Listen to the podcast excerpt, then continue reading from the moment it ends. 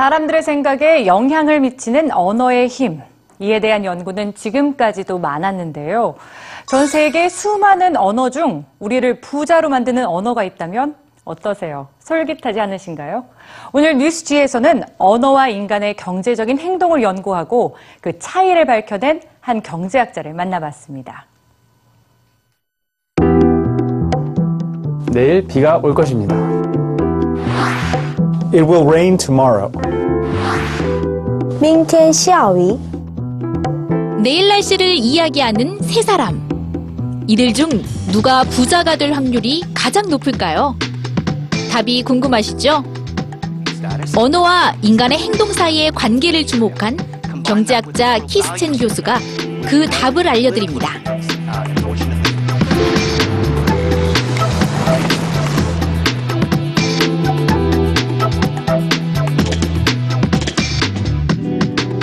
Hello, EBS viewers. 안녕하세요. EBS 시청자 여러분.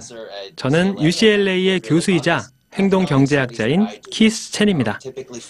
저는 보통 250개에서 1000개의 다양한 언어에 초점을 맞춰 연구하고 있습니다. 언어의 미묘한 구조와 형태의 차이가 우리의 선택과 행동에 어떤 식으로 연결되는지 알아내고자 노력하죠. 첸 교수는 지난해 4월 발표한 논문에서 언어가 사람들의 경제적 행동에 영향을 미친다는 점을 발견했습니다. 그는 대표적으로 영어와 중국어를 예로 드는데요.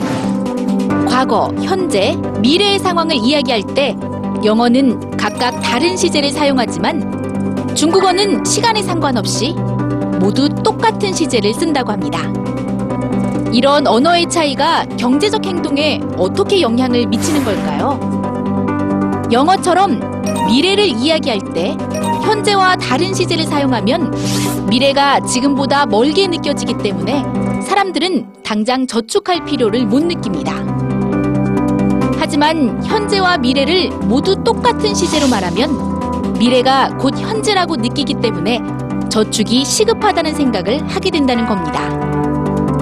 결국 중국어처럼 미래형이 없는 언어권의 사람들이 저축을 많이 하게 되고 그만큼 부자가 될 확률이 높아지는 거죠.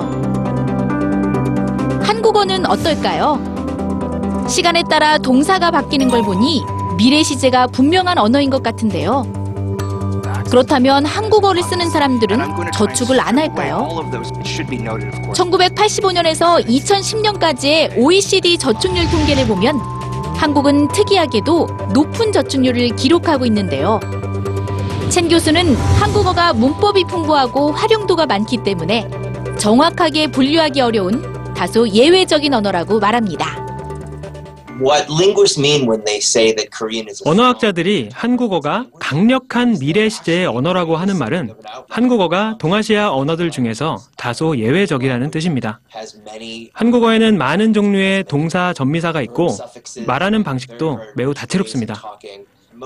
대부분의 동아시아 언어들, 특히 중국어를 기반으로 한 언어들에는 그렇게 다채로운 문법적 구조가 없습니다.